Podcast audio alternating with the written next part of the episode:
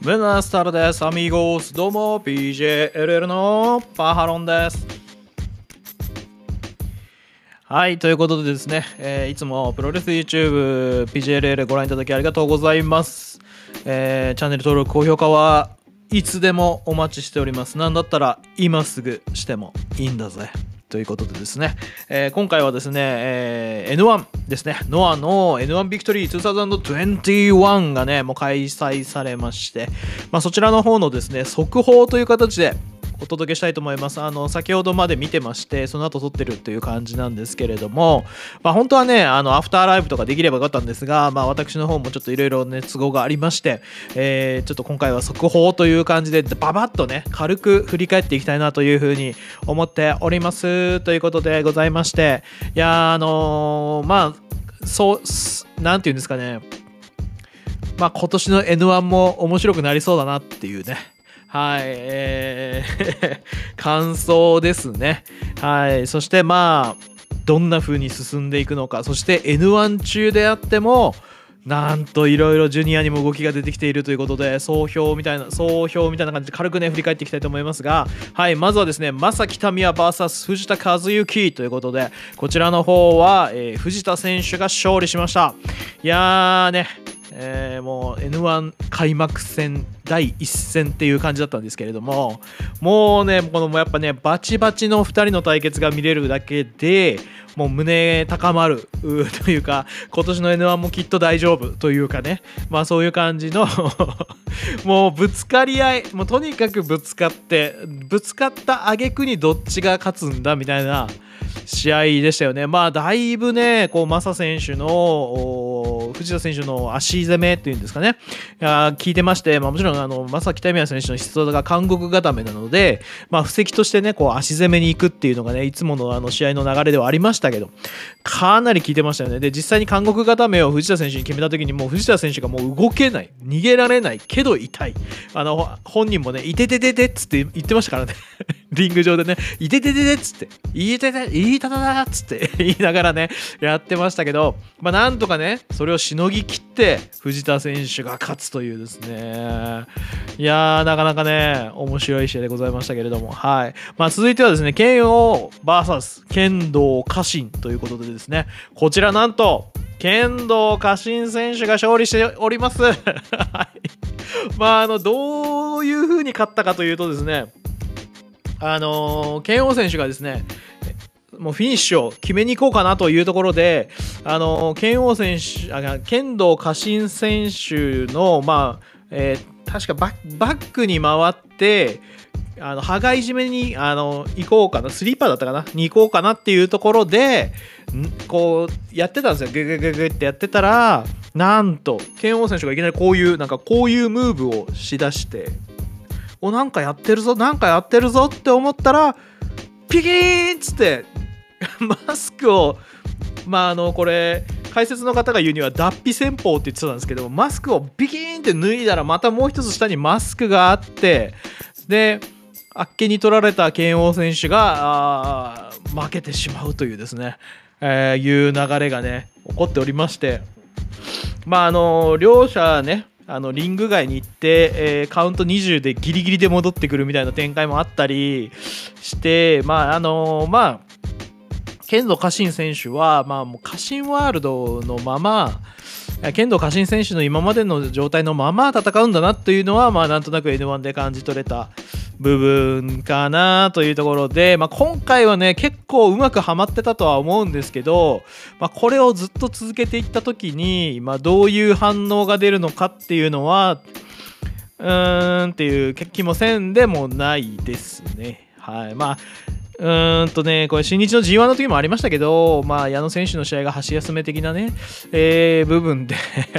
その気持ちを入れ替えるためにとかね、いろんな意味であったんですけど、これいるか、いるかな、個人的には別にいらんちゃいらんけどなとか思いながらね、まあ、あの、思ってはいましたが、まあ、もう剣道家臣選手がね、出場しているのはもう決まっている、間違いないことなので、出場してますから、もうどうにもならんかなっていう。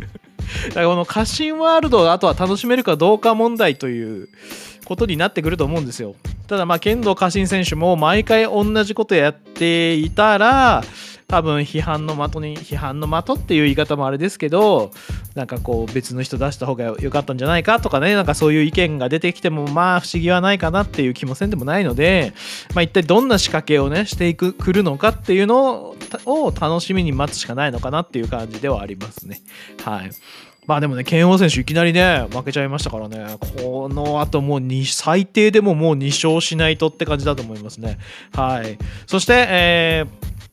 第4試合として組まれていたのが、えー、GHC ジュニアヘビー級タッグ選手権試合なんですよね。この N1 の中にあのジュニアのベルト戦がかかっているっていう状況が生まれてまして、はい。で、これ吉岡聖輝 VS、えー、進むゆあ吉岡聖輝進む優也組 VS 小峠敦大原はじめ組というね、試合が組まれていまして、まあ正直ね、防衛するんちゃうかなと僕は思っていたんですけど、まあなんとここがですね、小峠大原組が勝勝利するという。いや、でもね、ノアのジュニアは本当に目まぐるしいなと。いやー、また新チャンピオンが誕生ですかというふうにね、思っていたところ、試合後、野沢ロンガイ選手がね、上がってきて、次は俺とエイタだということで、次のジュニアヘビー級タッグ選手権試合のチャレンジャー、野沢ロンガイエイタ組というね、ことになりました。ついにあのドラゴンゲートのエイタ選手がついに GHC のチャレンジャーになるっていうですねことが起こっていましてなあこれどうなるか分かりませんけど、まあ、勝ったとしたら小川選手が出てくる。まあ、もしくはもう小川選手がその前哨戦とか組まれるようだったらその時点で乱入してくるとかね。いろんな布石がねここはまた考えられるのでノア・ジュニアと、まあ、そしてあのね剣王ヤマトの絡みもドラゴンゲートズでといえばありますしもちろん望月選手も出ているっていうのもありますしこれノアとドラゴンゲートとゼロワンとみたいな感じでね部屋とワイシャツと私みたいなね感じのことがえー、起こるかもしれませんけどね。はい。今、あの、適当に言った。はい。まあ、これも楽しみですね。だから、エイタ選手がね、ついにノアで GHC に挑戦するという流れでございます。はい。まあ、続いてはですね、中島和彦 VSC ブロックですね。N1C ブロックの試合で、中島和彦 VS 田中将人ということで、いやーね、もう相変わらず中島和彦のね、蹴りがえぐい。蹴りがえぐい。ほんで、それを、こう、田中選手が、打ってこいよっつって受けてくれるあの姿がまたね、ほんとリスペクト。はい。でね、音がね、今回音がね、まあ僕は ABEMA で見てましたけど、音がめちゃくちゃ良かったっすね、蹴りの音が。ボフっていう、ボス、ボフっていうなんかそんな感じの音をひたすら聞き続けるっていうですね、まあ、会場で見てた方はどんな音がしてたかはあれですけど今回の ABEMA の音はめマジやばかったですね これ絶対やばいやろこの蹴りっていう音しかしなかったみたいな形でまあ本当にねこれ中島克彦優勢かと思いきや逆転の田中将人勝利なんですよいやーねだからこの KO 選手と中島和子選手が初日で負けるっていう優勝候補2人がもうすでに初日で負けるっていう波乱のね N1 開幕戦になってます。は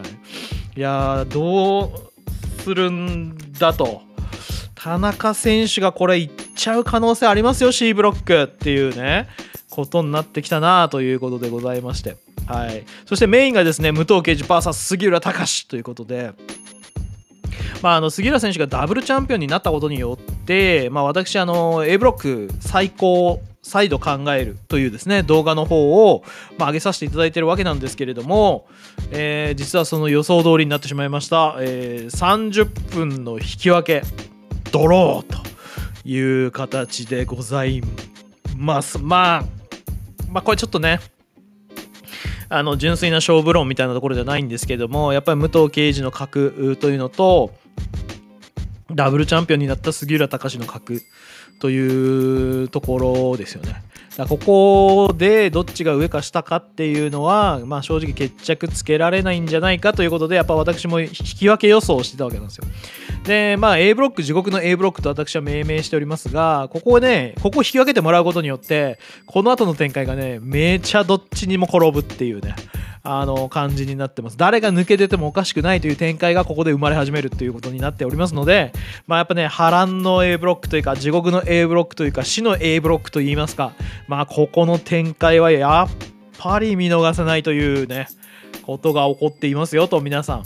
ね今回 ABEMA で無料で見れましたけれどもはいまあ、放送予定によりますと、これ開幕戦が12日ですね、9月12日行われましたが、この後はですね、9月の18、19、20、ここ、レッスルユニバースで TV マッチ、無観客配信ということになっておりますので、あの、アベマでね、無料で見て、めちゃめちゃ気になってるんすよのはちょっと面白そうじゃないですかこれ追っていきたいですよっていう方はレッスルユニバースへの加入をおすすめいたします。はい、でこの18、19、20が過ぎたら9月26日後楽園ホールにて、まあ、要はリーグ突破者が決まる、ね、試合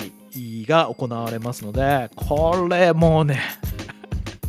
これも楽しみなので9.26あたりアフターライブできたらなとは思っていますが、まあ、ちょっと予定次第という感じではございます。はい。という感じでですね、まあ、N1 はね、やっぱ面白いですね。うん、もう、もうだって、もう KO と中島和子選手負けたことによって、この後ね、いっぱいでもしようものならね、もう脱落ですよ。はい。脱落。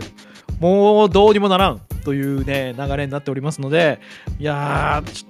とね、まあ、アフターライブ本当したかったっすけどね、この後の展開楽しみ。えー、でもジュニアも楽しみ。もう、ノアは本当 N1 中もジュニアでも仕掛けてくるっていうね。いや、やばいっすね。うん。まああのね、アベマでとりあえず無料で見てもらった方、ね、試合内容満足いった、いかない、いろいろあるとは思うんですけれども、まあ気になるようであれば次は、レッスルユニバースでお待ちしております。はい。えー、ということで、えー、今後もノアの情報、ね、東京女子プロレスの情報を発信していきますのでよろしくお願いいたします。ぜひチャンネル登録、高評価、いつでもお待ちしております。なんなら今すぐお待ちしております。それじゃあ皆さんまた次回の動画でお会いしましょう。セーニョス、アミーゴス、ホーミーズ、クソ野郎ども、アースタルエゴアディオス